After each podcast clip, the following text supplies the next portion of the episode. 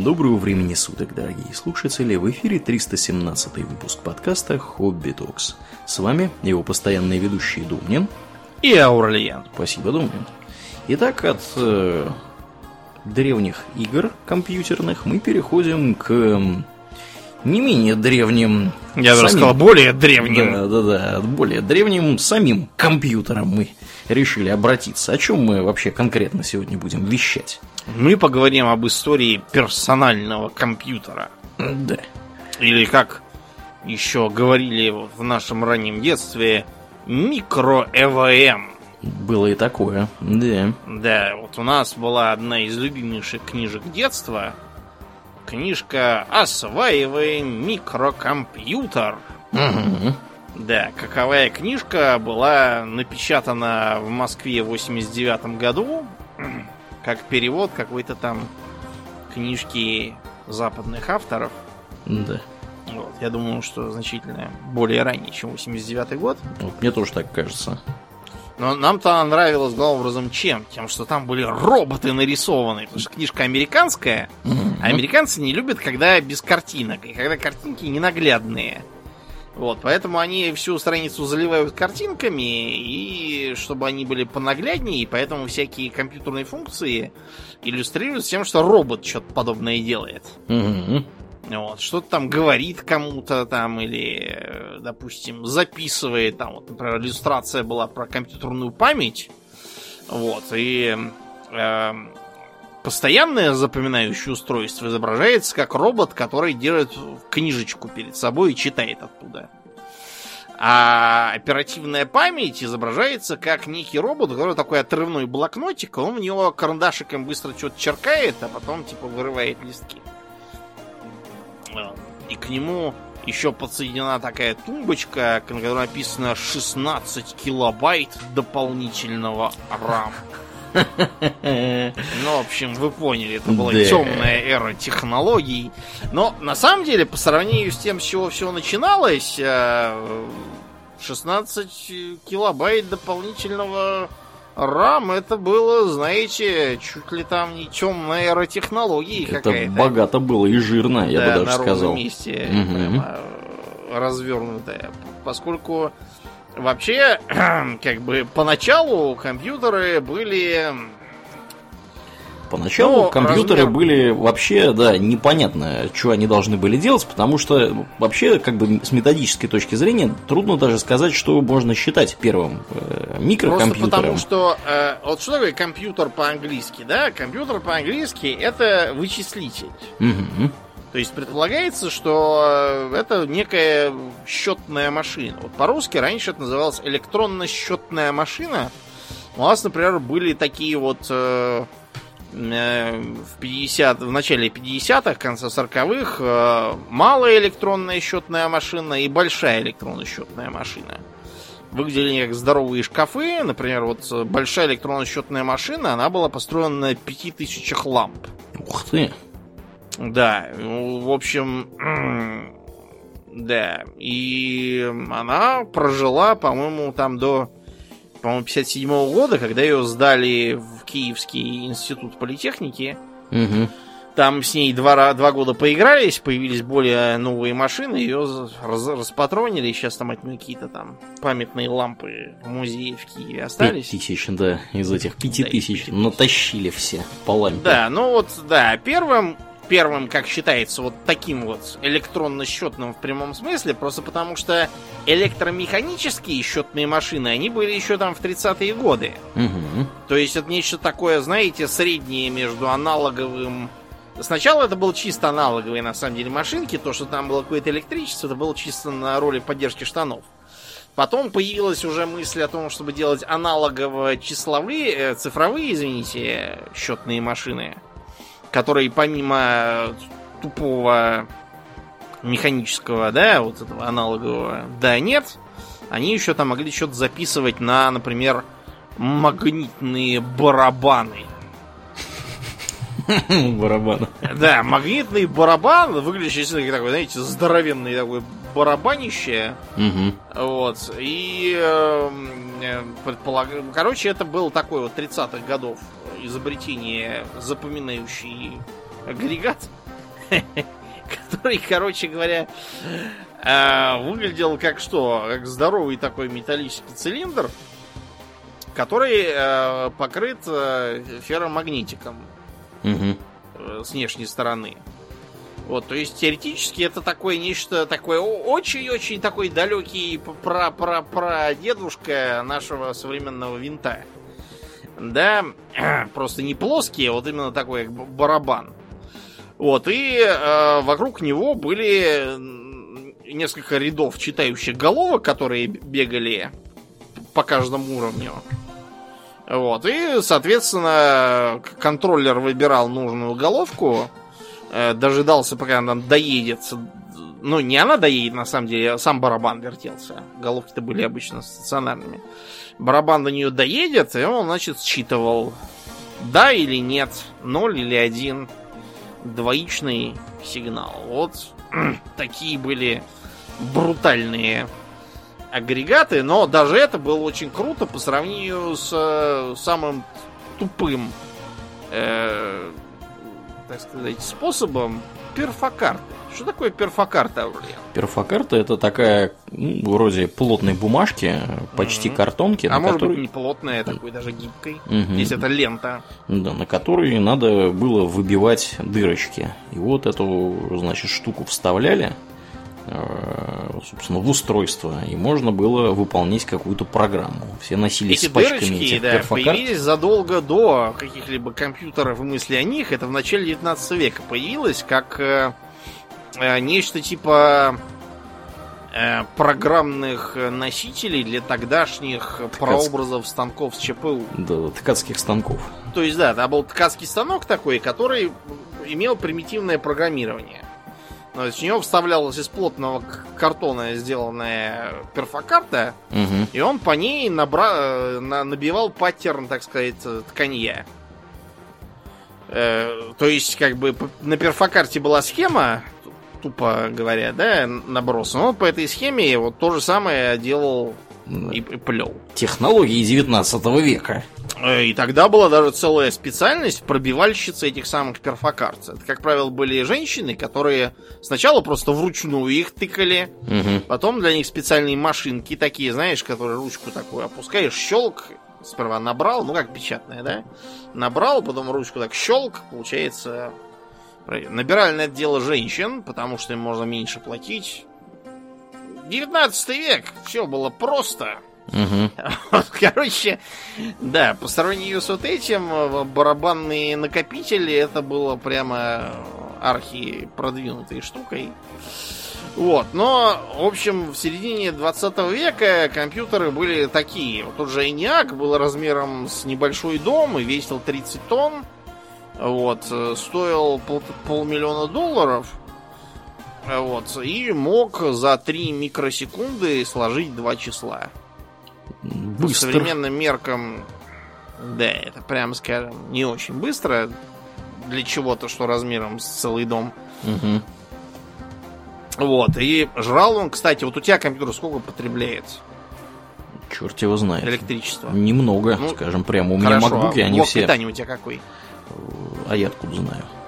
А у него не написано разве? Макбуковский какой-то. Ну, там совсем а, немного. у тебя, да, у тебя все. У меня 750, у меня боярский. Боярский? 750 да. что, ватт? Видимо, да, да, да, да. А что же еще там может быть, конечно. Да, угу. Так вот, э, ENIAC пожирал 200 киловатт. Киловатт. Да? Кило... 200 киловатт пожирал. Да. Ничего И себе. при этом каждые 10 минут надо было бежать и искать, где сгорела лампа. Потому что она сгорала статистически. Потому что она сгорала каждые 10 минут. Вот да. так вот, да. Вот я сейчас проверил, у меня 85 ватт. Угу.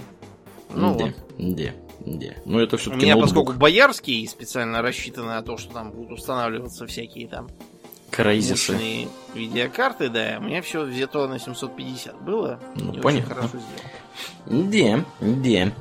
Да. Ну так как, же мы дошли до жизни-то такой, что вот от таких шкафов и комнат мы куда-то, так сказать, в какие-то Изначально ударились. компьютеры вот эти вот домо- домоподобные, они употреблялись э, массово. То есть при этом они э, между вами, которому нужно от него чего-то, и между компьютером, там еще как бы была такая прослойка. Специально как правило, людей. все ваши запросы, они заполнялись на носитель, допустим, на ту же перфокарту, после чего пачкой туда загружались и пачкой обрабатывались. Специально обученным человеком, опять же. Да, разумеется, специально обученным оператором, который вокруг мейнфрейма бегал. Вот, а вы, соответственно, получали типу бумажек с расчетами, за которые заплатили деньги. Тогда, представляете, сейчас там всякие интернет-кафе э, ушли в прошлое, потому что появились дешевые смартфоны с интернетом. Угу. Ну вот, а раньше были интернет-кафе, где надо было платить деньги за то, чтобы выйти в интернет. А в 90-е, я помню, даже были такие вывески, как э, услуги электронной почты. Часто воспринимается как что-то типа услуги зубных щеток там, или услуги презервативов. Примерно вот в таком каком-то Это в таком э, контексте. ключе. Да, но тогда, поскольку народ был темен, все это работало. И я, кстати, уверен, что когда впервые ввели зубные щетки, наверное, такие же были вывески. Зря я смеюсь. Вот, и предполагалось, что вы все это будете ходить в некий коммерческий вычислительный центр размером с два дома. В нем вы будете, значит, э, заполнять на перфокартах свои запросы, их там загрузят, и через часа четыре вы придете и получите кучу бумаги. Да. Вы, вы- а скорее всего получите там не кучу бумаги, а всякую ерунду, потому что вы там что-нибудь где-нибудь не так пробили, и у Да. вас там ни- ничего не сработало, не скомпилировалось. там, я не. Перегорела не та лампа, Да.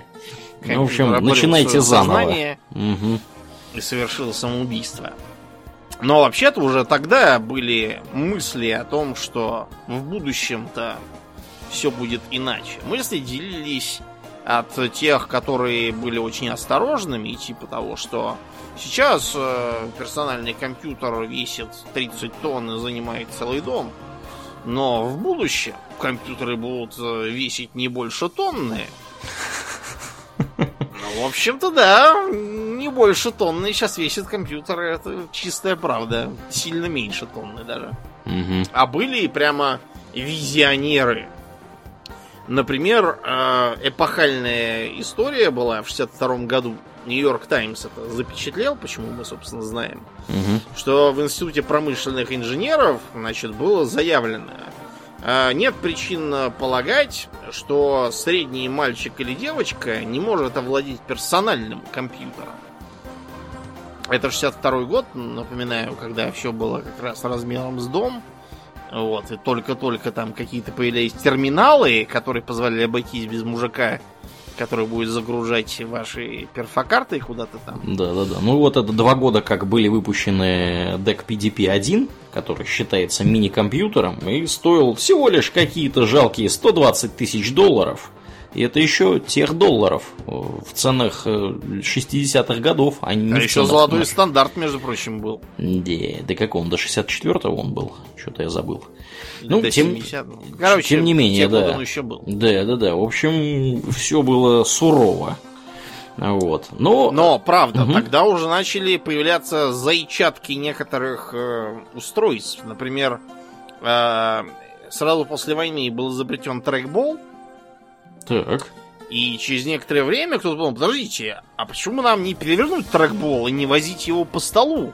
Это же лучше, чем пальцем его вертеть. Мгм. Это был Дуглас Энгельбарт, который в 63 году, собственно, это и придумал. Да, правильно. Дуглас, ну, трекбол изобрел не он, да, но идея была у него, у Дугласа О. Энгельбарта. Он изобрел мышь как раз. Да, его первая мышь выглядела как нечто типа машинки для бритья овец и чего-то такого. Вот. То есть она была такая, такой деревянный кубик корявый, у которого, короче, два колесика на двух осях. Не, не шарик именно, а два колесика. Мгм. Строго говоря, а механические мышки, они э, принципиально тут не отличались. У них просто было две оси, валика таких, об которые внутри терся шарик. Из-за того, что шарик набирал с э, коврика пыль, пыль наматывалась на эти самые валики такими колечками, и мышка начинала заедать. Я, например, с таким сталкивался, потому что мне вот когда в 98-м купили комп, и так я до 2004-го вот с ним 6 лет и просидел. А все почему? Потому что Домнин, как э, Росомаха, не бритый, неряха, пыль не вытирал со своего стола. Нет, это потому что я 6 лет сидел с одной хреновой мышкой. Вот к чему я вел. А я думал, ну, у тебя вот, да, набиралась, были... да. Ну да ладно. Мне пришлось ее счищать зубочисткой с этих самых валиков. Угу. Ну, зато я узнал, как устроена мышка. Да. Ценное да, знание. Кор- короче говоря, а, чтобы отойти от всех этих гигантских шкафов, э, нужна была очередная революция. Вот э, после того, как э, революция с транзисторами позволила отказаться от всех этих ламп перегорающих. 47 год. Угу. Да, 47 год, и как бы транзисторы, они работают, ну, может быть, не вечно, но достаточно долго. А самое главное, и... они более компактные. И они не жрут энергии столько, и они так не греются, потому что, например, ранние компьютеры, они требовали специальной вентиляции в комнатах. Угу. Чуть ли там не кондиционер. То есть, понятно, современные серверы, да, тоже там могут требовать, чтобы там был вентилятор, но все-таки современные серверы могут э, восстать и убить всех человеков, да. И НИАК мог сложить число за 3 микросекунды. И все, больше ничего не умел. Так вот, новая революция случилась, когда был изобретен микропроцессор. Сейчас мы уже не используем такое слово, просто потому что для нас во-первых, эм, современные процессоры не кажутся микро. Во-вторых, потому что мы вообще уже не мыслим категориями микро. Мы мыслим категориями нано. И вот, премьер-министр Дмитрий Анатольевич не даст соврать. Да. Весьма охоч до нанотехнологий. Угу.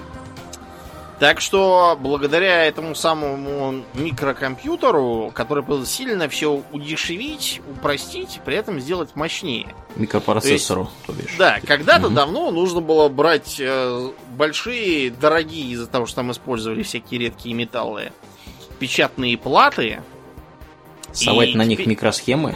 Да, кучу микросхем. И, а теперь получалось, что одна интегральная плата маленькая – делает все то же самое и гораздо лучше, кстати, делает.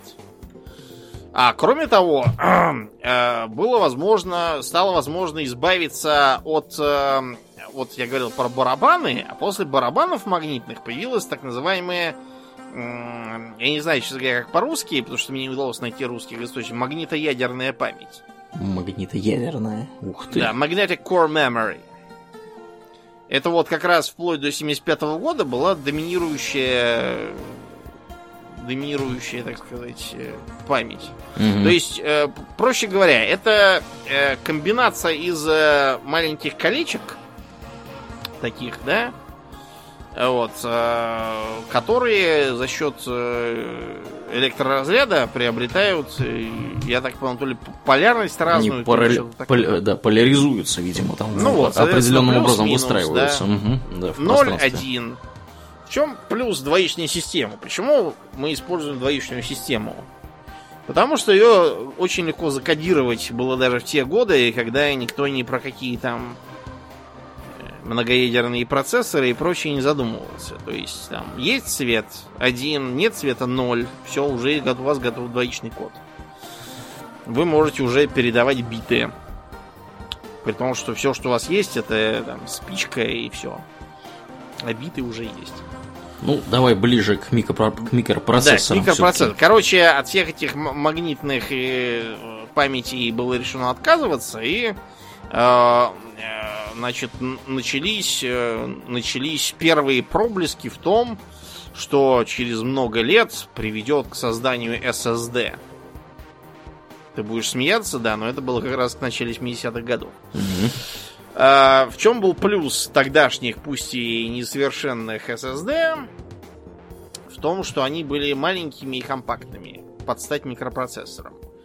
А магнитная память вся эта, она имела тот минус, что она была очень здоровой. Просто потому, что э, тогдашние технологии не позволяли сделать достаточно маленькие читающие головки, маленькие контакты, ну вы поняли, короче.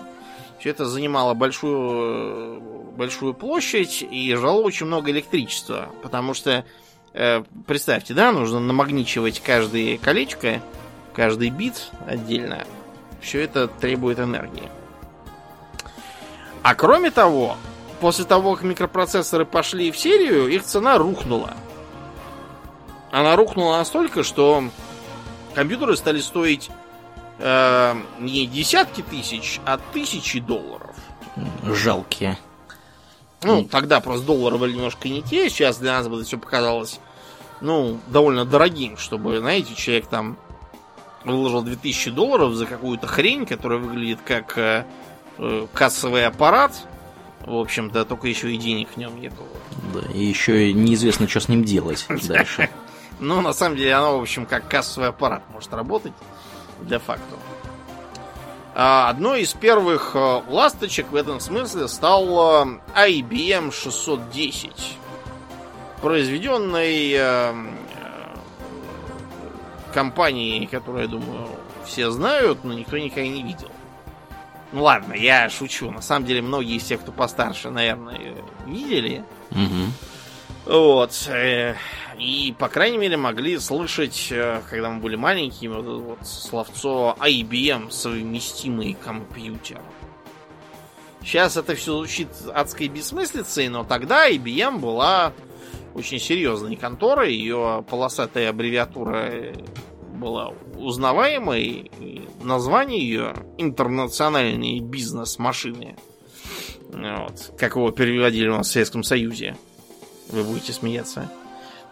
Чтобы не тереть аббревиатуру, видимо. Интернациональный Вот, они, да, пользовались э, большим авторитетом. Вот, значит, э, первый их заметный персональный компьютер это IBM 610.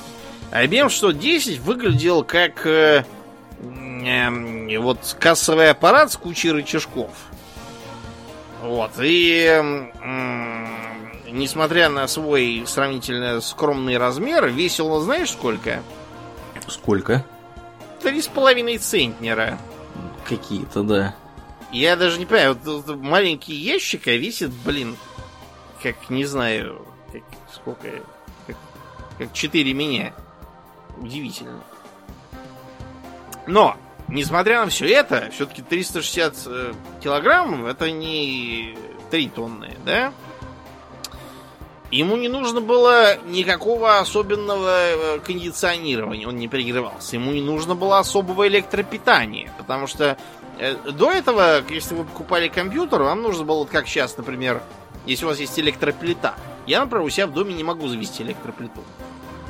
Не выдержит проводка? Да, у меня нет такой возможности. Надо делать особую, да, особый канал питания. Или, например, вот э, если вы заводите себе дома на лето водонагреватель, да, он тоже требует особого питания, если это водонагреватель, э, так сказать, проточный. Угу. Вот. А этой фигне было можно обычную розетку дать, и все, и прекрасно работало. Представляете? Вот. А при этом оно было совместимо со всем, что тогда вообще существовало. С магнитными барабанами легко. С перфокартами, ну, на самом деле не перфокарт, перфолентами бумажными, легко. Вот.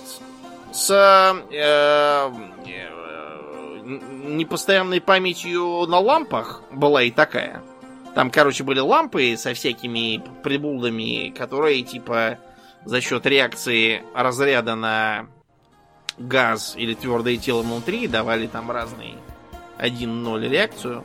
Угу. И тоже можно было как память.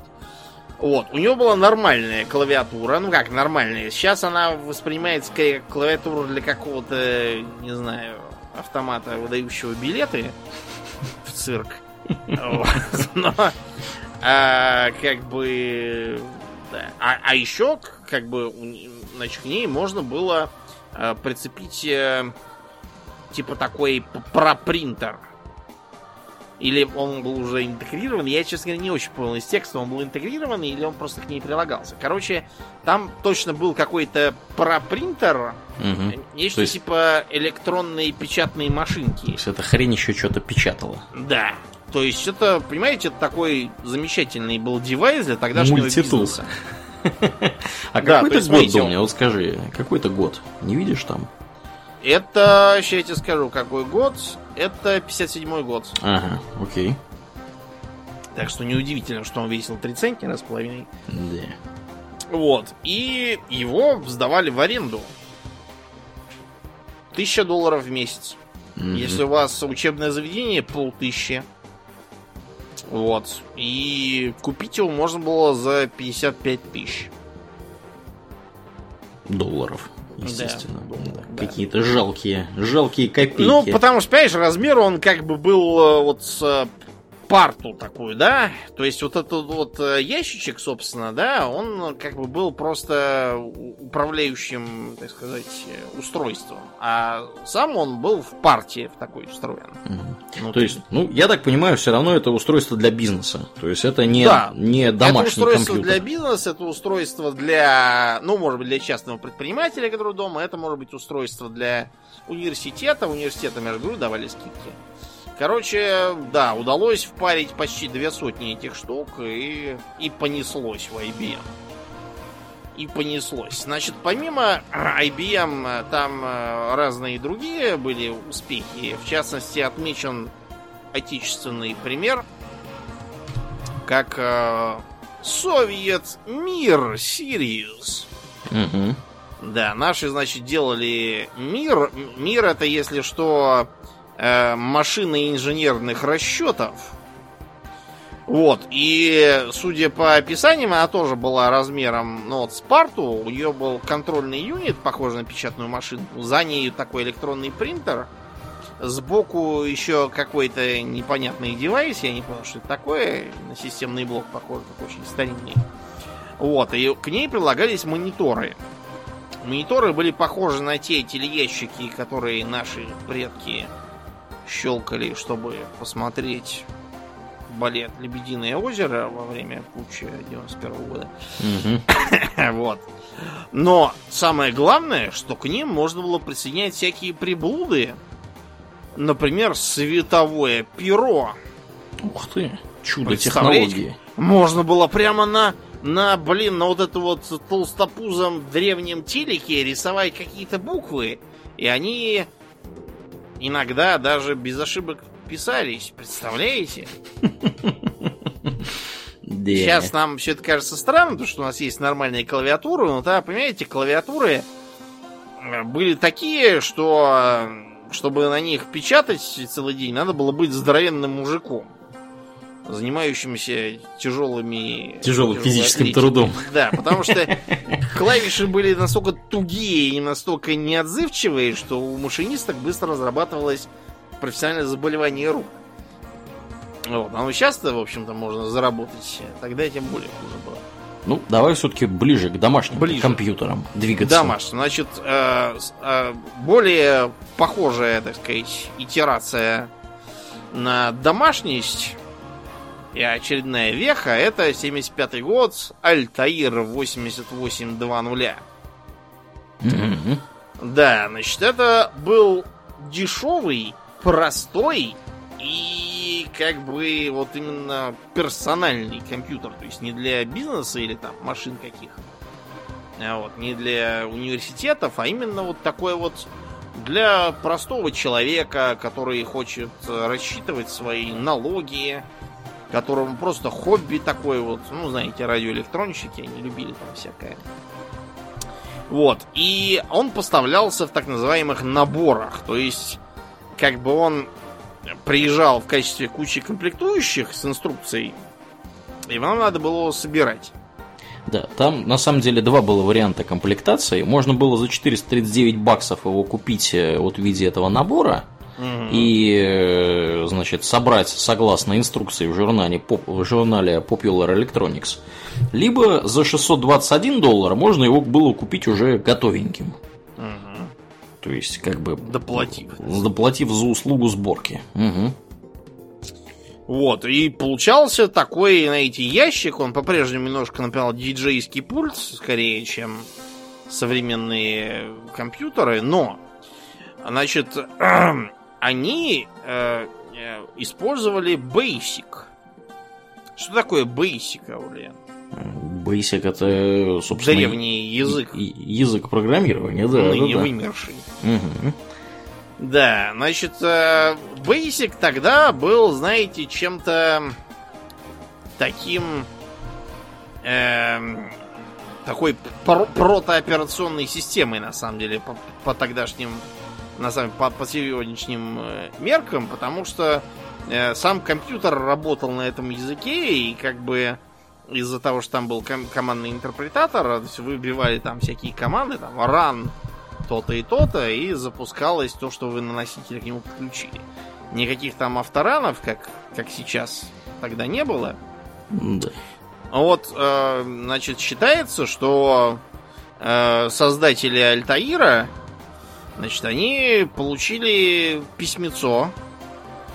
Вот, э, причем это письмецо оказалось было послано не совсем теми, кто был подписан, а некими Биллом Гейтсом и Полом Алленом. Какими-то непонятными ребятами. Да. Кто эти ребята? Вот. И что же они в Эти письмеце товар- эти утверждали? Они предлагали э, свою версию бейсика впарить для Альтаира. На самом деле у Билла Гейтса никакого бейсика не было. Мы как-нибудь про операционные системы поговорим и расскажем, что у Билла Гейтса не было и DOS. Вот, и много чего не было все время. У него это было привычное состояние. Вот, ну, короче, они там за месяц э, напечатали на этой самой перфолинте свою версию Altair Basic, притащили, значит, его э, к создателям Altair.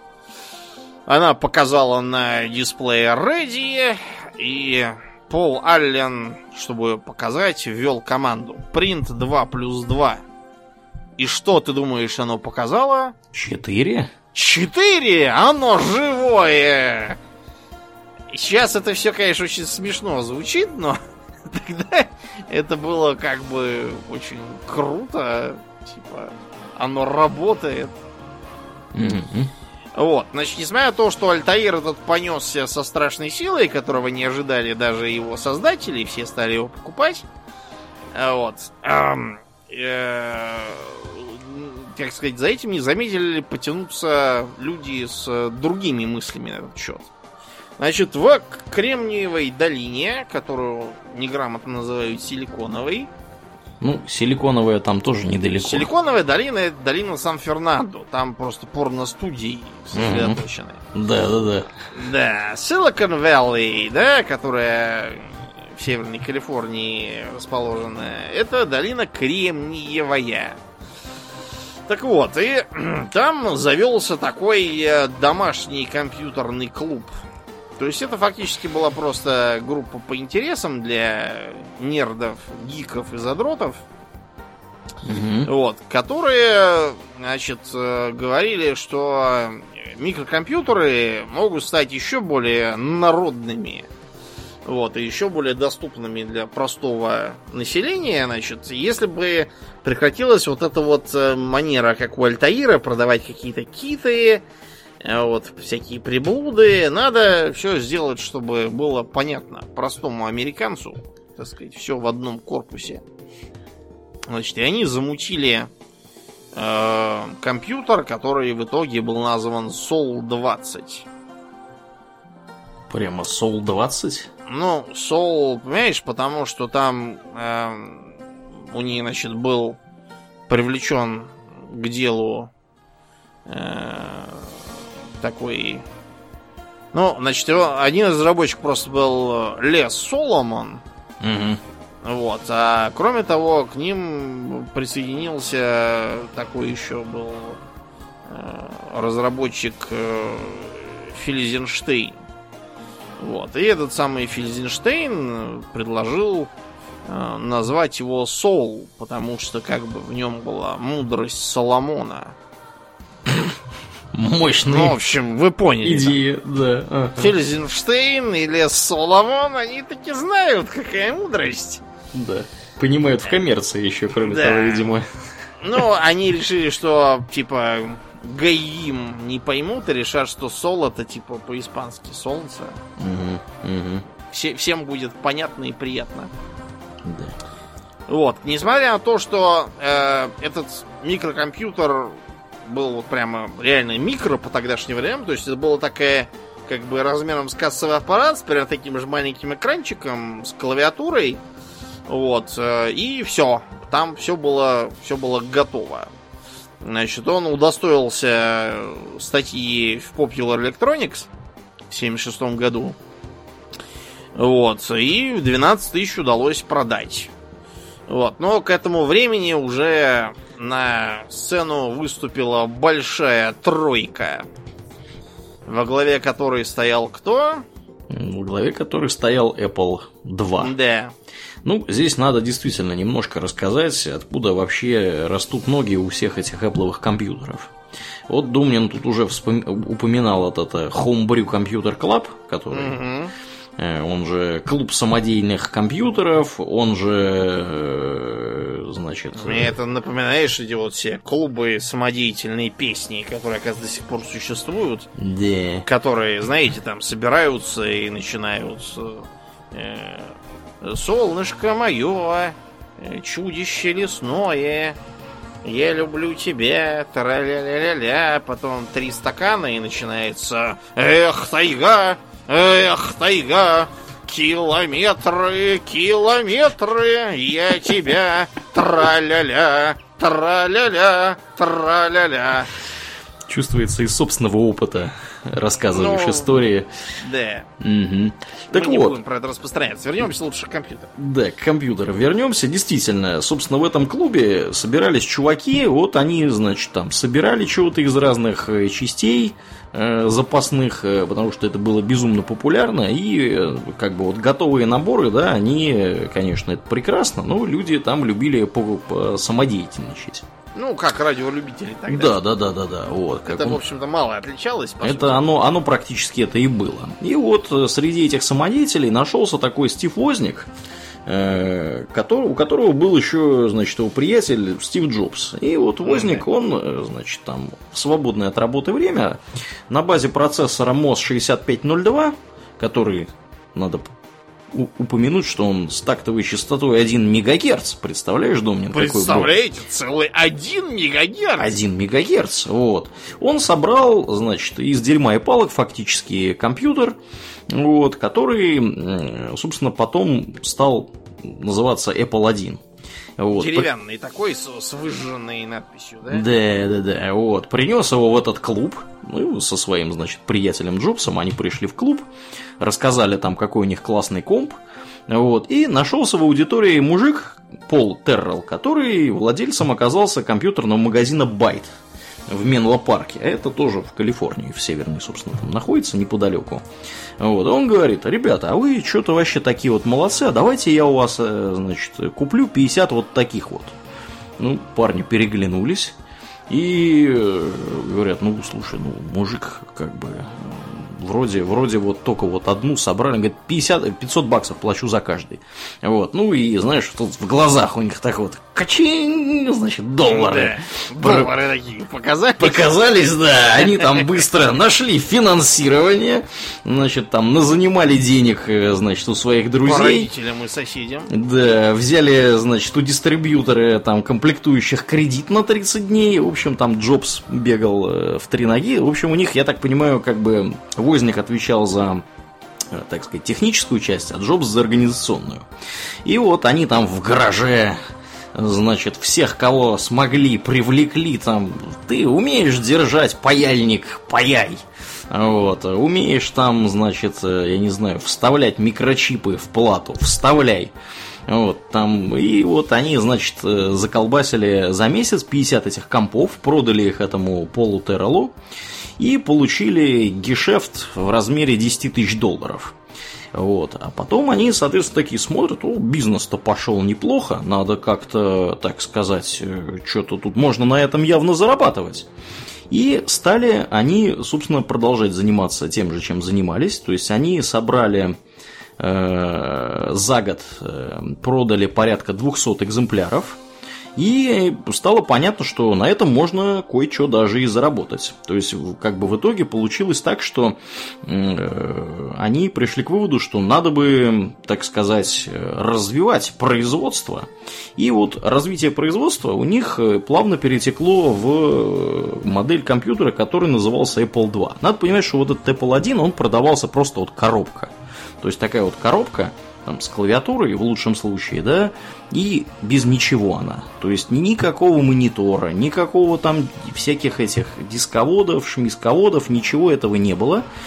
И, соответственно, вот вторая, так сказать, итерация, она уже была более, скажем так, привлекательна для публики, потому что ты не поверишь, в, в Apple 2 использовался тот же самый, собственно, чип 6502, который MOS Technology.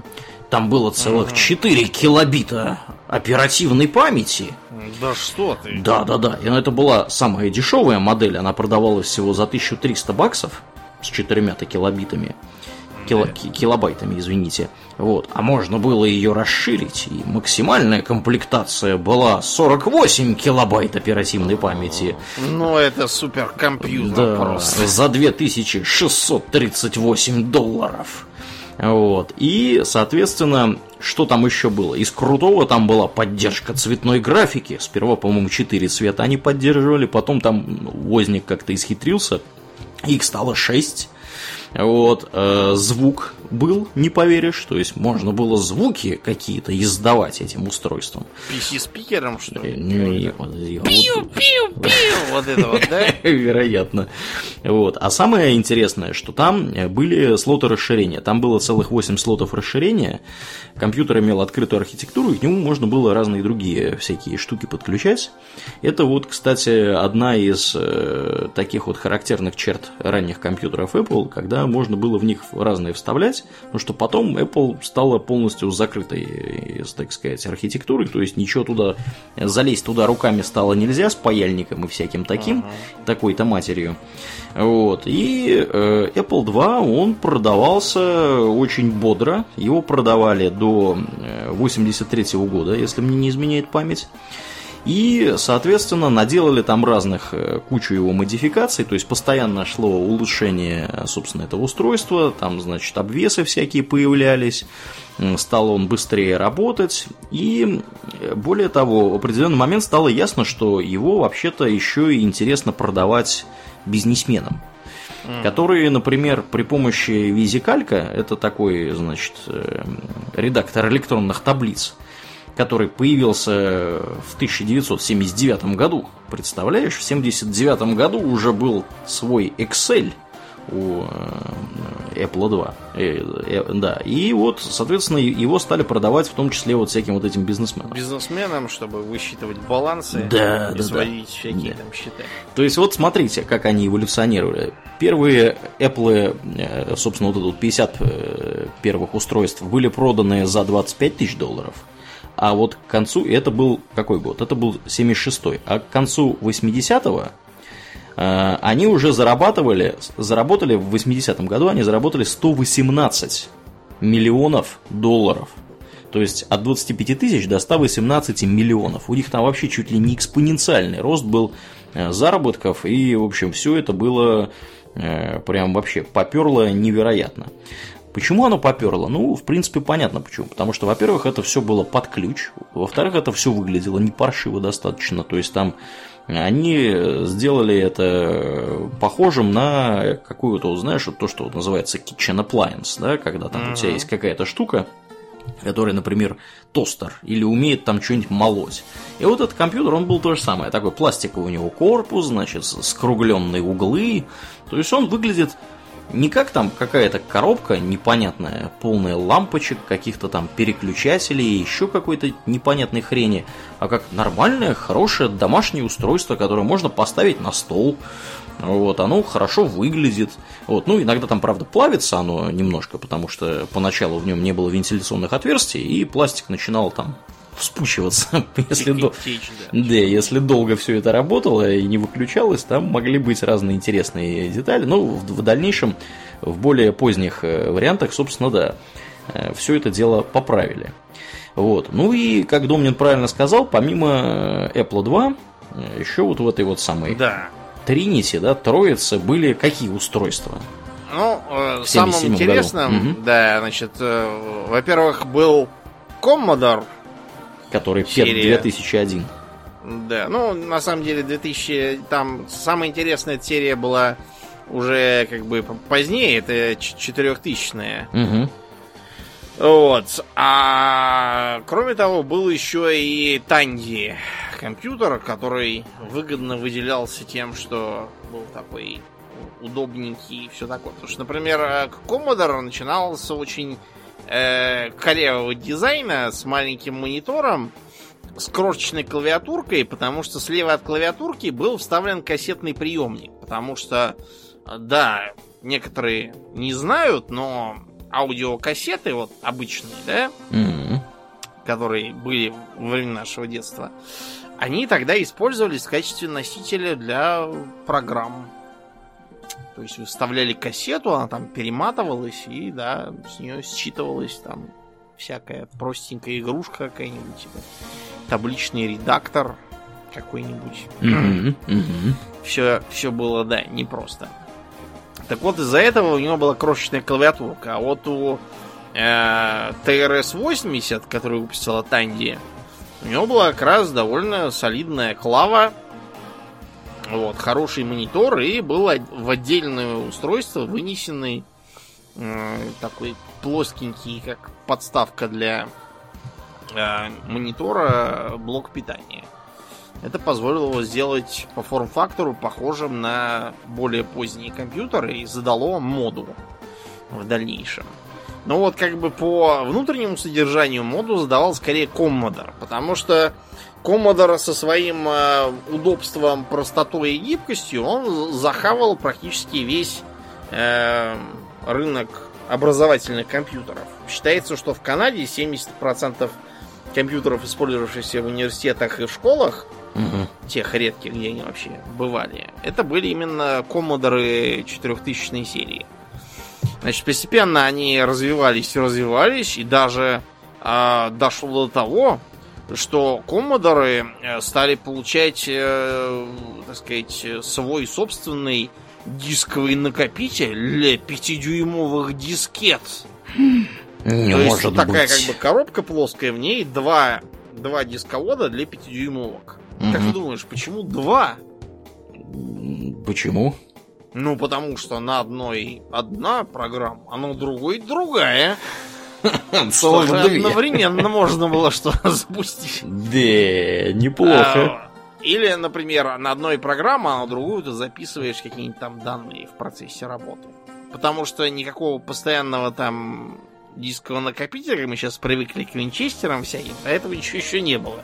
Да, приходилось как-то так э, справляться с этим.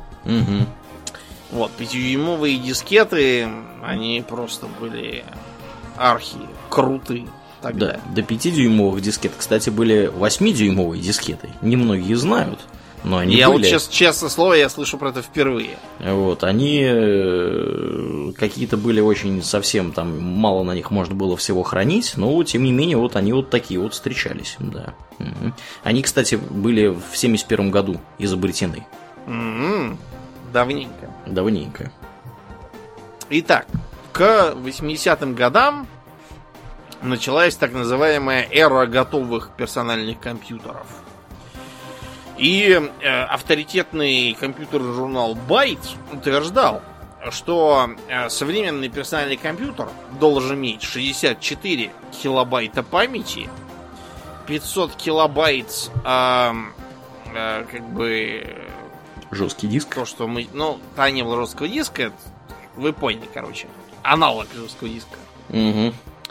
Вот. А, старая ам, компетентно разработанная архитектура, ну, то есть такой, знаете, уже начался типа, эх, вот старые-то времена были компьютеры, не то что нынче. Мгм.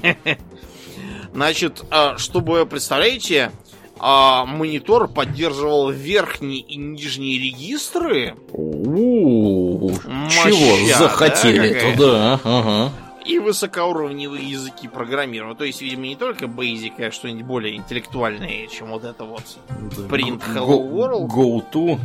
Да, go to, if, then, вот это, да, потому что даже я способен без всякого э, образования сострепать. Ну вот, и, в общем, эм, автор этой самой сентенции докладывал, что за такой компьютер он как-то раз выложил 6 тысяч долларов. Ух ты, немало. Да, сейчас за 6 тысяч долларов можно... Можно Не купить. то, что верхний и нижний регистры, я даже не знаю, что. Да. Ну, справедливости ради, э, в 83 году был выпущен Apple Apple Lisa, так называемый. Это довольно такой долгий и неуспешный их проект оказался. Да, да, да, я помню. Мне Вот. все время, когда я читал про него статью, в голове крутилась эта песня, что Лиза, не убегай.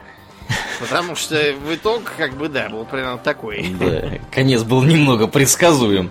Вот, там они зафакапили процесс производства. Все это работало на мотороловском процессоре 5 мегагерцовом. да, Вот, было, представляешь, мегабайт оперативной памяти, два флоппи дискового, дисковода, значит, 5 дюймовых. Ну, да. И жесткий диск аж на целых 5 мегабайт. Вот. А кроме того, там была клавиатура, мышь и, собственно, графический интерфейс пользователя. Вот, ну, который как бы там не особо сыграл, потому что дальше в следующем году выпустили Apple Macintosh, где, собственно, было все то же самое, только все это было гораздо дешевле. Так вот, что я про него вспомнил, про эту Лизу. Стоила эта Лиза, угадай, сколько? Ам, Пять тысяч. Ты ошибся всего в два раза. Какие-то жалкие 10 тысяч стоила. Что? она. Да. 10 тысяч, блин. 10 тысяч баксов она стоила на запуске. Потом там появились, правда, модификации, когда там, ну, собственно, стало ясно, что оно так продаваться не будет. Появились модификации там за 3,5 тысячи и за 5. Но уже как бы конец был немного предсказуем, и она благополучно скопытилась ровно следом за Apple 3 который 8, на 3 года раньше был выпущен и, в общем, работал невероятно ненадежно, там постоянно ломался, выходил из строя и так далее. В общем, у Apple там была черная полоса, когда сперва Apple 3, потом это Лиза, под Лиза, благополучно, э, так сказать, склеили ласты. Но зато у этой Лизы была э, мощнейшая степень локализации, потому что все, значит, программное обеспечение было переведено на европейские языки, немецкий, испанский, там, итальянский, и даже не поверишь, на скандинавские языки все это перевели, документацию, все дела, то есть локализация была на уровне уже тогда проделана, то есть это 83-84 года. Выпускалась она до 86 года, кстати. Вот. Ну и эти все наработки, они потом пригодились, когда год спустя был выпущен Apple Macintosh, который работал на той же самой Мотороле, только вместо 5 МГц там было, по-моему, 8. Представляешь, 8 МГц. Вот. И, в общем, там были все те же плюшки, только все это было дешевле, и оно вообще-то работало, а не так, как там это Лиза. Вот. И, собственно, макинтоши, которые мы имеем с вами сейчас, дорогие друзья, это, по сути, линейка этих самых Apple Macintosh, которые в 1984 году появились. То есть они сперва с Motorola пересели на PowerPC, а потом в 2006 году они стали перетекать на интеловские процессоры. Вот, так что как-то вот, вот так. И запускалось все это с мощнейшим рекламным роликом, который назывался 1984. Это вот где видел ту рекламу, где, короче, все сидят такие, слушают большого брата, и тут вбегает деваха с молотом и кидает его прямо в экран. И там все такие! Да, вот такая вот мощная была рекламная кампания. Ну и под это все они там еще Think Different э, придумали. Это классика, классика маркетинга. Вот, там даже засветился. Докажи, что ты не такой, как все. Да, да, да. Отважно купи эти джинсы, в которых ходят все. Да, да, да, да, да. Как-то вот. так. Гая Кавасаки, знаешь, кстати, который про богатого папу, бедного папу все книжки пишет. Да, да, конечно, да, да, знаю. вот этот вот товарищ. А он, кстати, входил в команду, собственно, этих чуваков, которые занимались маркетингом Макинтоша, первого самого. И вот он там как раз и принимал участие в этих Think Different и всякое такое. Вот, а теперь он пишет книжки. Как он, какой он самый крутой, значит, в маркетинге в, этой, в Кремниевой долине. Вот, так что вот так вот много людей там было важных и солидных поучаствовало в запуске. Да. Ну так, да, что там? Что там дальше-то? Ну так вот, эм, значит, дальше в 80-е годы начали греметь следующие э, платформы. Значит, во-первых, это был ZX Spectrum британский. Угу. Британцы тоже решили не отставать. Да, британцы, да, тоже решили не отставать. И их 8-битный микропроцессор ZX, вот он породил там целую серию, которая выглядела как такие маленькие убористые такие клавиатурки. Угу. Вот, эти клавиатурки должны были подключаться к ящику, вот, и дальше все, все остальное к ним надо было докупать. К телевизионному ящику такой... имеется в виду. Да, да, угу. то есть вот мы с Аурлином, когда были маленькие, у нас была любимая книжечка, этот самый осваиваемый микрокомпьютер. И там было все написано как раз с ориентацией на спектру. Что значит, обычно в комплект поставки микро-АВМ входит три кабеля. Один для связи с телевизором, другой для подключения источника питания, а третий для соединения с кассетным магнитофоном. Mm-hmm. Некоторые микро-ЛМ подключаются к специально разработанным для них устройствам отображения информации. Эти устройства называются дисплеями или мониторами. Страшные, короче, дела творились. Да. В общем, то есть предполагаю что? То, что вы эту клавиатуру воткнете в ящик, вы ее как Дэнди, помнишь, мы с тобой настраиваем, также покрутите ящик и пока у вас не покажется на экране надпись Ready. Угу. А после этого вот э, можно было начинать. То есть у него уже было в, в ПЗУ. Э, сейчас это все странно вспоминает, а ПЗУ это постоянно запоминающее устройство. Вот, в него был э, встроен... Блин, кого я обманываю? Вот помните CD-ROM, да? Угу. И помните, что у нас есть RAM до сих пор? Так вот, когда-то давно у компов у них был внутренний ROM, Read Only Memory. Вот это вот как раз ПЗУ по-русски. Вот. В общем, в нем был командный интерпретатор и заичатки операционной системы, которые, по сути, позволяли ему под бейзиком работать. То есть там, чтобы с ним э, совладать, нужно было что сделать? Нужно было Э, подрубить к нему кассетный магнитофон, допустим, на котором была заряжена кассета с какой-нибудь там программой, допустим, текстовый редактор. Угу. После чего вбить run, там такая-то программа, enter, все, понеслось. Можно было даже написать свою программу вот прямо так сразу. И в этой нашей книжке была как раз вот простенькая программка-игрушка. Пароль Выглядит так. Э, значит, первая строка print сообщить пароль шеф. Вторая строка input p доллар. Но это имеется в виду, надо ввести как бы цифру какую-то, которая будет паролем. 30 CLS. Я так понял, что типа запомнилось. Э, четвертая строка э, print 100 и пароль. Пятая строка print. У вас две попытки. Шестая. Значит, от одного до двух, э, седьмая строка введите ну, значит, значит, восьмая строка, если введенная цифра равна той цифре, которую вводили изначально, тогда, значит, 130 э, строка, которая будет проходите друг, типа вы победили.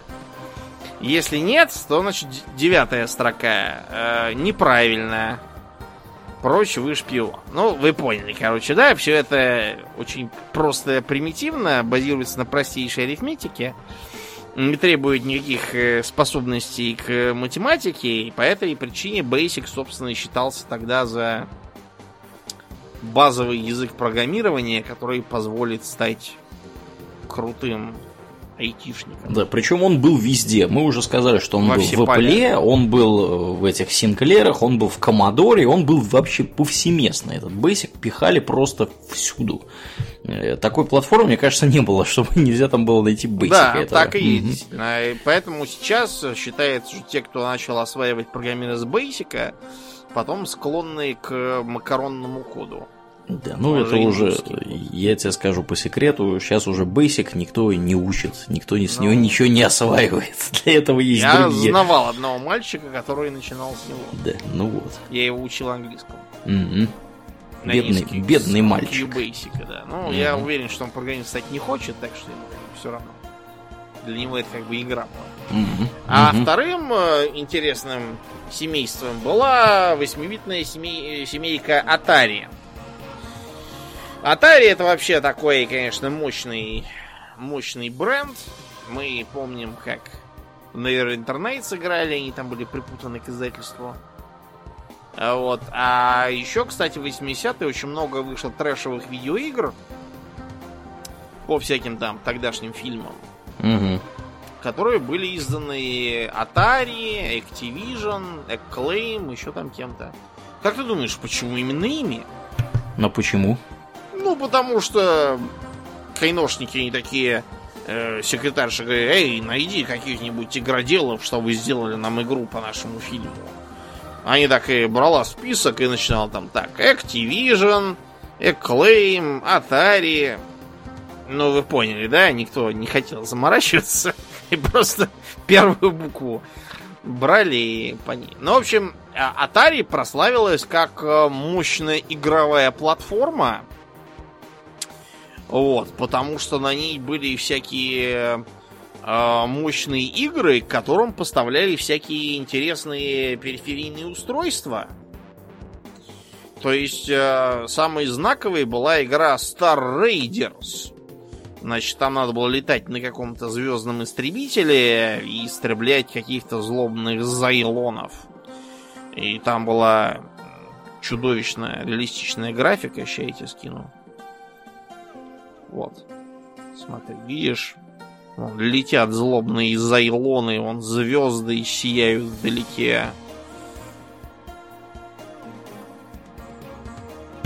Ужас какой, а?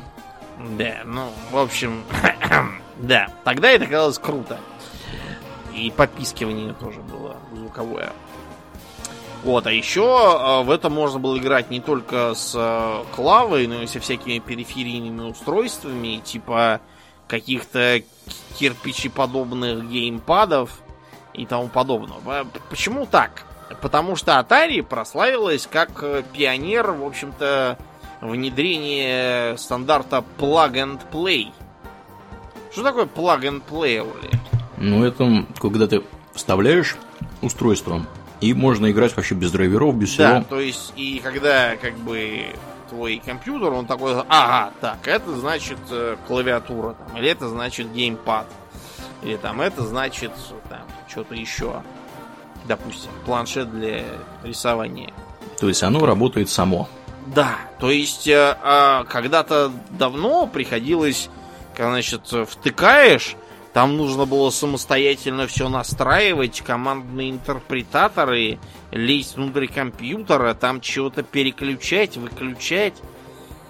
Короче, это был геморрой, а вот Plug and Play он позволил, как мы сейчас живем, что-то там купил, что-то воткнул и сразу работает.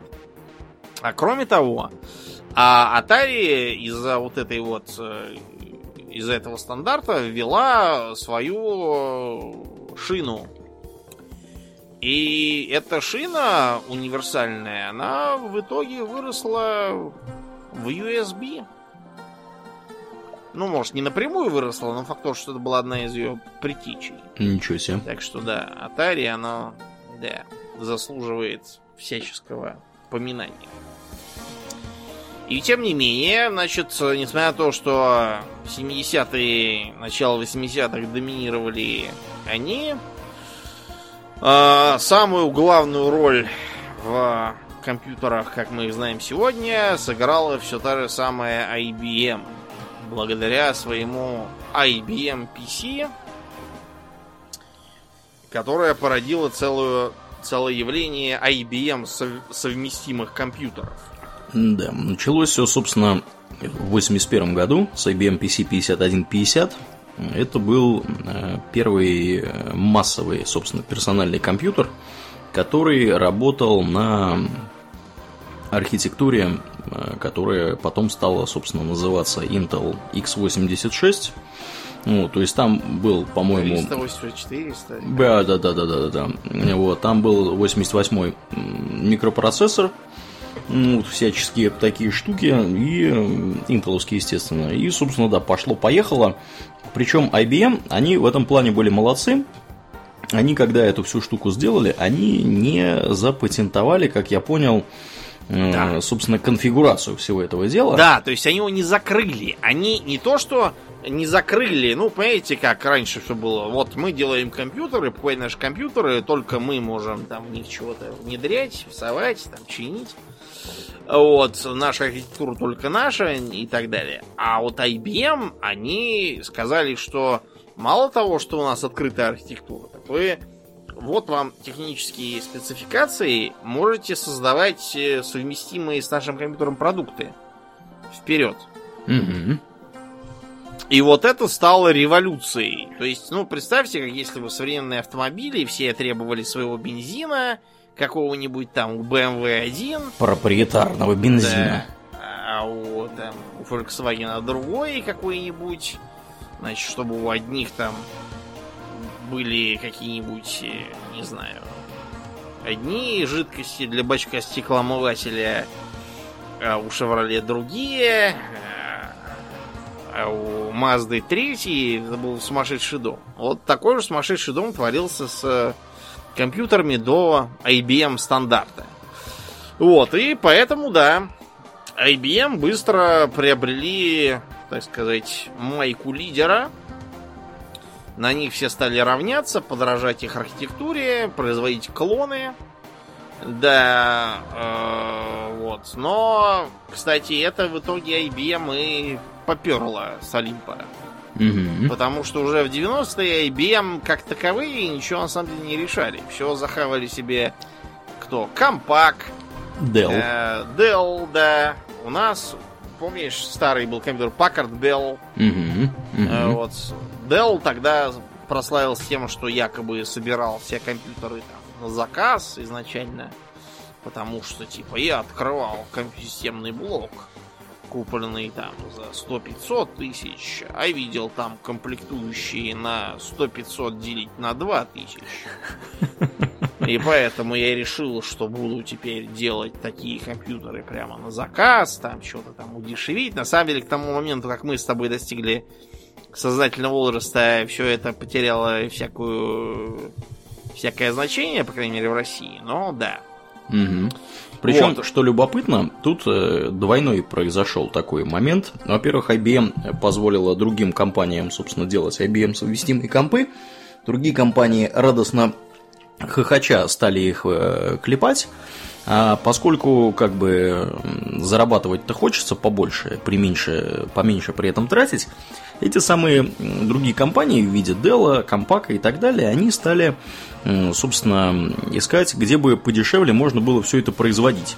Потому что на территории американских Соединенных Штатов это недешево. И они, естественно, обратили свой взор на фабрику мира. Э, что у нас фабрика мира? Ну, Китай, ну и после... Китай и Юго-Восточная Азия. Да. Появились так называемые компьютеры красной сборки. Угу, да, ну вот в данном случае, вот в Деловском, например, э, примере, э, собиралось все это на Тайване. Там была такая маленькая, никому неизвестная компания Asus Tech Computer. Угу. Вот, она, Впервые слышу вообще. Да, да, да. Она вот собирала, сперва собирала все вот этим вот каким-то, значит, американским господам уважаемым. А потом они, знаешь, вот так вот научились, там это схемы посмотрели, как что устроено и всякое такое, и стали собирать сами.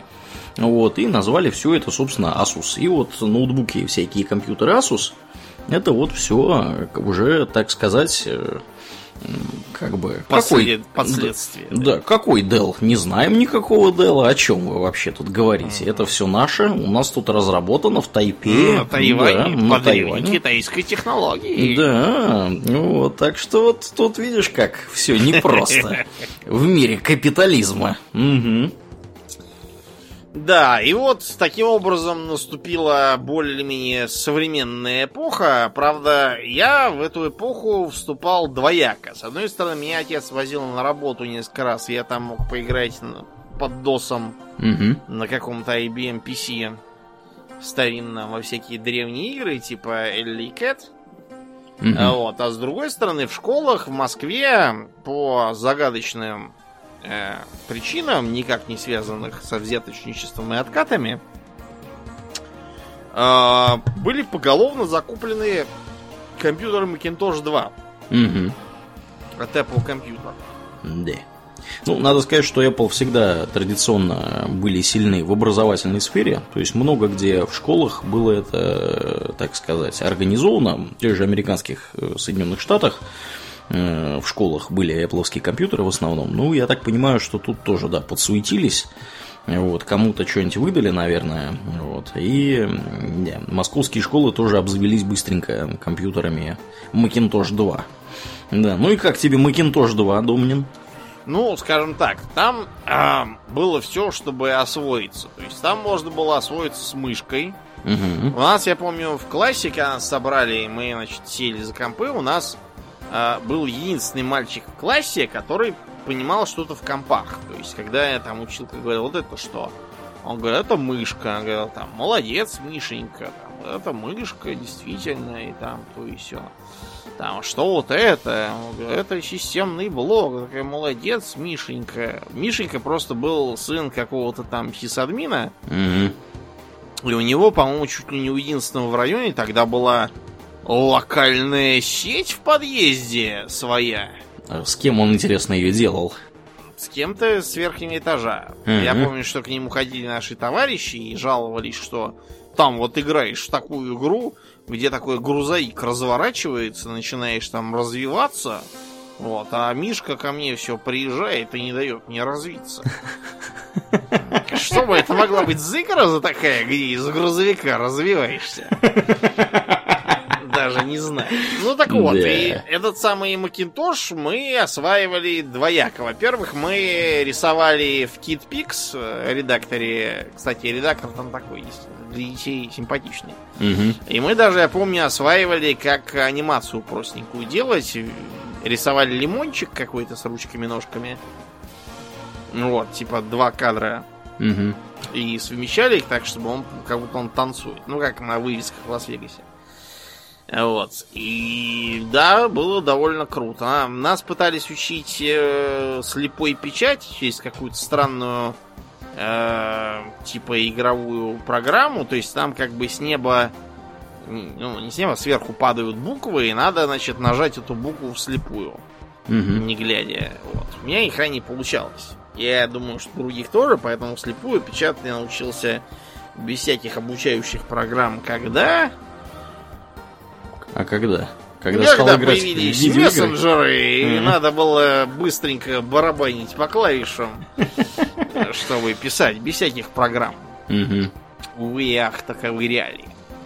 Вот, да, но дома, дома доминировали, конечно, не Макинтоши, которые были уже устаревшими к тому времени, хотя ничто не мешало нам и в начале 21 века уже другой школе этим дерьмом заниматься, причем еще и сверхпрограммы, и опять в 2001 году надо было сказать, что такое полутора дюйма, это самая мегабайтная дискета на 3,5 дюйма. И для чего она может быть нужна? Только она не полутора, конечно, мегабайтная, а 1,44 мегабайта. Ну, 1,44, да. Сейчас уже, понимаешь, народ не поймет. Никто уже не в курсе, не помнит точно, в чем насколько была дискета. Исправил темного властелина, где все важные файлы у меня на компе будут размером больше одного из 45 мегабайт. Угу, да. Ну ты, ты, ты я, вот смеешься, а нас наверняка слушают люди, которые не знают, почему иконка сохранить документ в Варде, она в виде какой-то Выглядит непонятной как, какой-то коробочки. Какой квадрат. Квадратик какой-то. Что, что это? Что это? Но, да, короче, приходилось в 2001 году этим идиотизмом заниматься, при том, что там все уже были пока бояре, рассекавшие на Pentium 3, а кто и на 4, и смотревшие на училку, которая учила их вставлять трехдюймовую дискету, хотя у них дома уже такого дисковода-то не было. Да. Да, ну так вот, короче, 90-е были странным временем, причем странным во многом с точки зрения аппаратной. Угу. То есть, с одной стороны, произошел бурный всплеск Windows, которая из первых двух э, итераций, ничем не запомнившейся через третью, э, победоносно вышла как Windows 95. В США там были прямо целые празднества с, с э, шампанским и этими салютами. Mm-hmm. Причем под Windows 95 надо было менять компьютер. То есть, а вот обратите внимание, собственно, Microsoft был создан в 75 году, а Windows первая была выпущена 20 лет спустя в 95 году. То есть 20, 20 лет им потребовалось, чтобы от интерпретаторов Basic дойти до своей операционной системы, которая, кстати, была такая, она через пень-колоду работала 95 Да, 95-я винда, я помню, она работала, там постоянно постоянно что-то все зависало, тормозило, тупило. Угу. Без конца она была... Вот хорошо, что была кнопка перезагрузки жесткой на системных блоках. Угу. Вот, а это приходилось сделать регулярно. Вот. И кроме того, тогда еще было очень много всяких вот переходных таких вот переходного периода вещей. Например, а, вот вы в 90, допустим, там, восьмом году сидите. Вам нужно обмениваться с товарищем каким-нибудь данными. Как вы это можете сделать? Способ первый. Вы можете применить э, эти самые трехдюймовые дискеты и по полтора мегабайта таскать данные. Типичный толстый текстовый файл будет занимать мегабайта 2. То есть вам нужно уже две диски. Ну, это прям очень мощный должен быть текстовый файл. Ну, с картинками. Ага. Ну да. Вот. А если вы хотите, допустим, перетащить там какой-нибудь там О-о-о. то это вам понадобится, да, порядочный дискет. Ну и так далее. Короче, дискет не напасешь. Тем не менее, дисководы вплоть до начала нулевых лепились по умолчанию везде, просто потому что это был единственный стандарт для того, чтобы что-то там передавать. Да что, до Да. начала нулевых. У меня первый компьютер появился в 2003 году. Там тоже был дисковод. Да? Специально, конечно. Я Ну, в 2004 уже сказал нет, ну, как на том я, понимаешь, мне же нужно было в универ ходить и программки носить на дискетах. Как я мог А. сказать нет? Флешка у меня появилась два года спустя, мне кажется. Понятно. Не раньше. Угу. Году в 2005, я так думаю. Да, в общем, э, такой, значит, следующий вариант. Можно делать, э, конечно, все это через CD-ROM, но он, к сожалению, ROM. То есть он read-only memory. Несмотря на то, что никаких прямо проблем к существованию CDR тогда не было, но м, тогда был всплеск паранойи насчет пиратства, Угу. и цена на CDR умышленно завышалась. Потому что считалось, что если пользователи получат дешевый записыватель, то они тут же ударятся в жуткую пиратчину. Ну, так и такие ударились. Да, вот Аурельян, кстати, ударился так, что ему только еще попугая на плече не хватало и сабли. Да, Он мне каждые, да, полгода, помню, передавал увесистую пачку конвертиков с CD-рами, где было все. Песни Nightwish, художественный фильм «Кошки против собак», э, видеоигра Elder Scrolls 3 Morrowind. Мгм. Много чего там было. Мгм. Вот, все это он мне заботливо тащил. Тащил все подряд. Да, чё- Да. Ну, до чего руки доставали, то и тащил. Да. Вот. Поэтому многие продвинутые люди делали следующим образом. Если надо было передать какие-то данные на компьютер другого товарища, флоппи диск для этого был излишне мал и немощен. Интернет тогда был такой, что, знаете, лучше бы не было никакого. Мгм. Вот, а флешек не было, были вместо них, знаете что, было такая, такое решение было переносные дисководы. То есть это такой как бы девайс периферийный, его подрубаете, в него заряжается такая, э, заряжается диск особый от этого же производителя. Мгм. Туда вы можете что угодно записывать, он там был довольно большой. Вплоть до гигабайтов размером.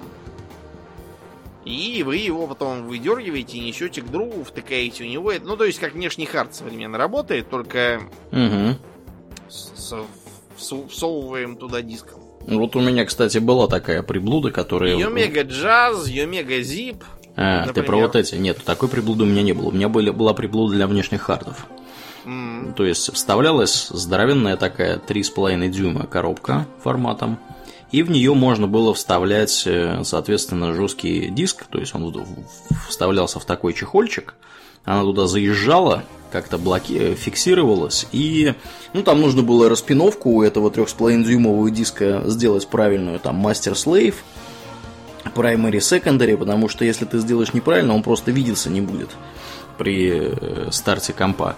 Вот, и да, можно было всякое разное носить. Правда, вся эта приблуда, она работала очень ненадежно, там постоянно что-то куда-то отходило, питание отходило, там, значит, шлейфы куда-то отходили. В общем, я намучился в свое время с этой всей шаро, шароблудой. Вот, да. Ну, это уже более поздние времена. Ты, конечно, описываешь вот эти вот более специализированные устройства, да. которые были, да, специально для переноски в данных, когда дискеты ходи еще в ходу были. А если дискет э, особых не было, был другой вариант. Вытаскиваем просто винт, угу. вот, несем, всовываем вот товарищу. Это, разумеется, для винта вредно потому что переношение, тряска, воздействие магнитных полей ненужных. Да. Вот это все плохо на него влияло. Короче, была печаль тогда, то есть ничего было непонятно. Как быть, вот все тогда сидели кое-как. А, у вас что гораздо интернета не было, никто ничего да, не знал. Угу. Приходилось как-то так. Ну, дело не то, что не знал, а вот реально не было никаких средств. Интернет медленный, флешек нету, э, дисков, наверное, записывать нету, дискеты маленькие, все. Угу. Вот, вот что делать. А, другой такой же затык был с мониторами. То есть было как бы общепризнано уже в середине 90-х, что как бы жидкие кристаллы наши все, уже вышли там всякие геймбои угу. и тому подобное на ЖК. Это уже было не экзотика никакая, но сделать так, чтобы монитор был на ЖК у компа, это увольте. То есть как бы все сходились на том, что э, чем плохая электронно-лучевая трубка? Ну, самый простой пример, она здоровая и тяжелая. Угу. Монитором, который вот у меня был в начале, им можно было, не шутя, убить человека. Причем даже очень большого человека. Да, если его в окно выкинуть, то все там. Оружие массового поражения. Это натурально, да. То есть я, например, его поднимал с трудом. Так это еще лучевая трубка, она еще бахала здорово, если ага. падала. на землю. По слухам, Даже если она не падала, электронно-лучевая трубка несла другие угрозы для здоровья. Значит, э, она, например, мерцала. Угу. Для человеческого глаза тогда считалось, что 85 значит, этих самых мегагерц в секунду или сколько там? 85 герц, герц, герц там, там в герцах. Угу просто герц в секунду это минимум, который комфортен. Все, что ниже, это уже начинается утомление глаз. У меня, например, это утомление глаз было совершенно натурально. Потому что у меня монитор был хреновый, Угу. Несмотря на то, что мой отец там воображал про него, что он что-то там не излучает, он, например, купил а, так называемый мультимедийный монитор. В чем была, была его мультимедийность, хотелось бы. Мультимедийность была понять. в том, что у него были встроенные колонки. Mm-hmm. Вот. Mm-hmm. И вы понимаете, да, что если в вашу микроволновку э, встроен шуруповерт, то это, конечно, все возможно, но это будет хреновая микроволновка и хреновый шуруповерт. Ну да. Вот э, примерно такой был этот монитор. Он был как монитор плохой, вот, и он был как колонки тоже плохой. Я старался пользоваться наушниками. Да, и э, кроме того, он сильно грелся. Причем, когда этот монитор грелся, он начинал тормозить весь комп. Натурально. То есть, как бы грелся не комп, а именно монитор. И он mm. начинал тормозить с отображения. Ничего себе. И у меня, например, была такая дилемма. Я, короче, ка в один прекрасный день предки наконец куда-то отъехали на, на весь день. Я был просто вне себя от радости. Сел играть Dungeon Keeper 2. Вот, я прошел там какую-то сложную миссию и только-только добираюсь до вожделенного уровня, где наконец появляются камеры пыток и дьяволицы. Вот, я прямо ждал этого момента, потому что что уж это, хранитель подземелий без дьяволиц в кожаных купальниках, кожаных камер всем. пыток. Да, два года ждал. Угу. И тут эта сволочь начинает прямо вот на анимации, когда как бы новый уровень начинает тормозить адски. И сейчас повиснет вообще, это, по-моему, весь компьютер. Я скорее вырубаю просто монитор, приношу там газету, начинаю усиленно обмахивать там. Минут 20, наверное, ждал. Читал там какую-то книжку, вьетнамские сказки, может быть. Угу. Наконец его включил и начал играть дальше. Потом сохранился, еще его на час выключил. Мне, конечно, было больно тратить целый час без предков на то, чтобы не играть в комп, но увы ах. Так вот, ЖК-мониторы тогда как бы были, просто...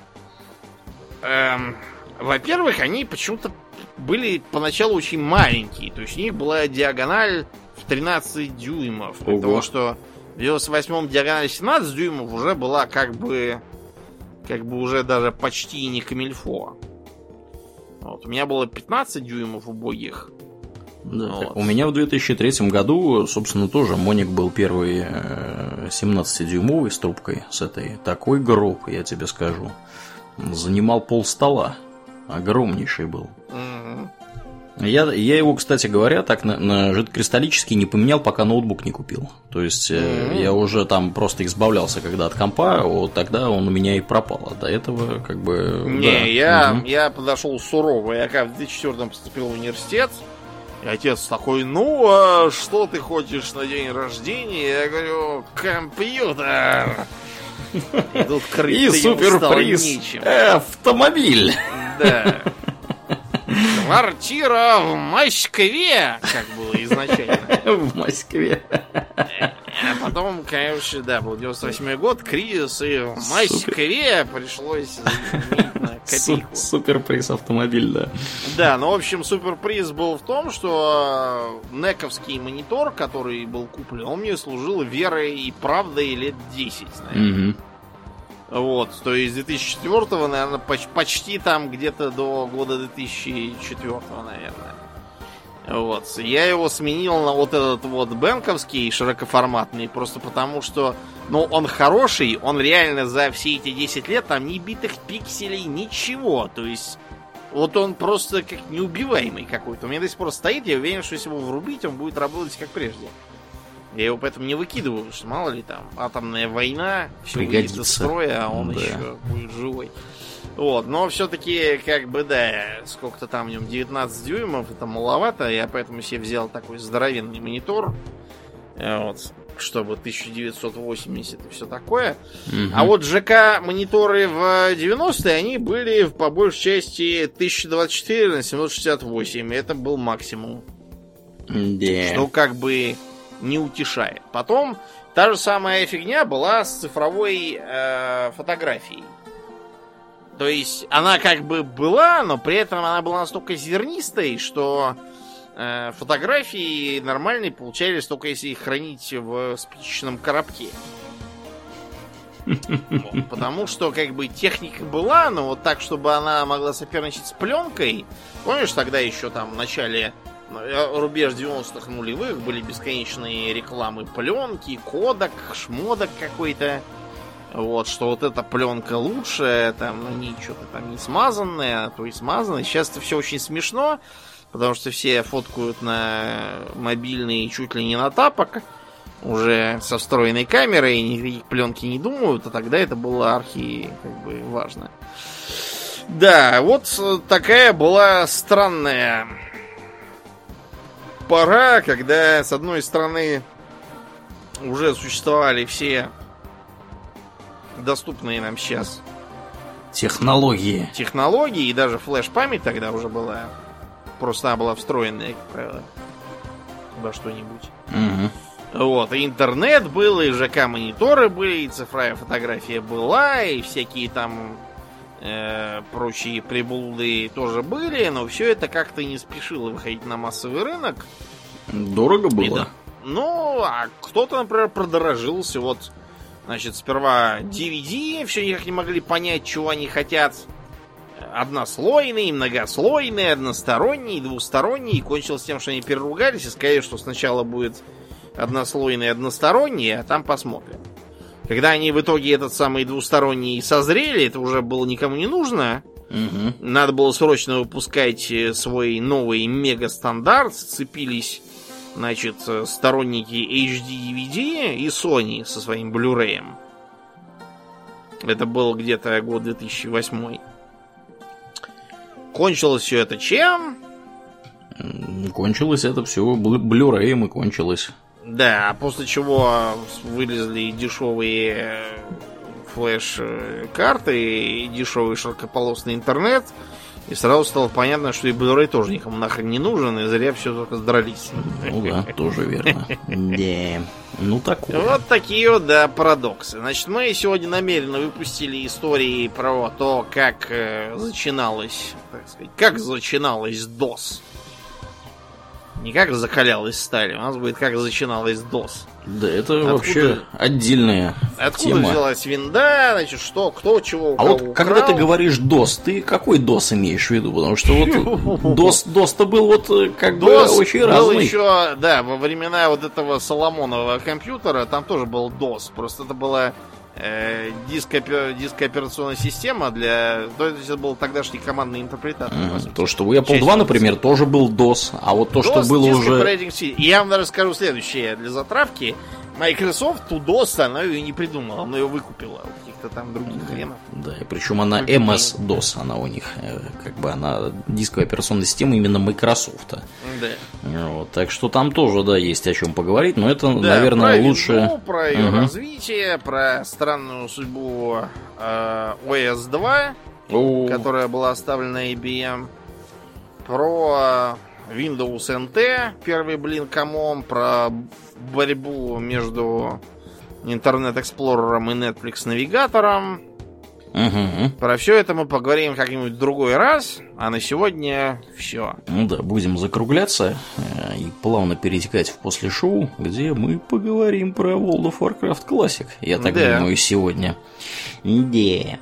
Ну, а на этом у нас действительно все. Мы э, благодарим всех наших подписчиков у Дона Патреона. И на этой неделе особой благодарностью ходит Джулиану Монти, Александру, Мощности Темноты, хорошее имя, и Артуру. Спасибо вам, ребята, за вашу посильную помощь. Также мы благодарим наших постоянных, бессменных, мощнейших подписчиков в лице Аделя Сачкова, Дарекса Фортуна, Жупила Империализма Ярослава Харищенко. Огромное спасибо вам, ребята. Э, за то, как вы здорово помогаете делу подкаста. Всех призываем подписываться у Дона Патреона. За это выдаются плюшки разнообразные в виде того же после шоу, в виде экстра в день выхода, доступа в Дискорд и всякого такого. Если вы слушаете нас в iTunes, пожалуйста, не поленитесь оценить нас в iTunes. Это помогает подкасту быть обнаруженным другими людьми. И приходите к нам в группу ВКонтакте, если вы еще не там, vk.com slash Там тоже интересное разное происходит. Ну, а на сегодня у нас, в общем-то, все. Я напоминаю, что это был 317 выпуск подкаста Хобби Токс, и с вами были его постоянные бессменные ведущие Домнин и Аурлия. Спасибо, Домнин. Всего хорошего, друзья. Пока.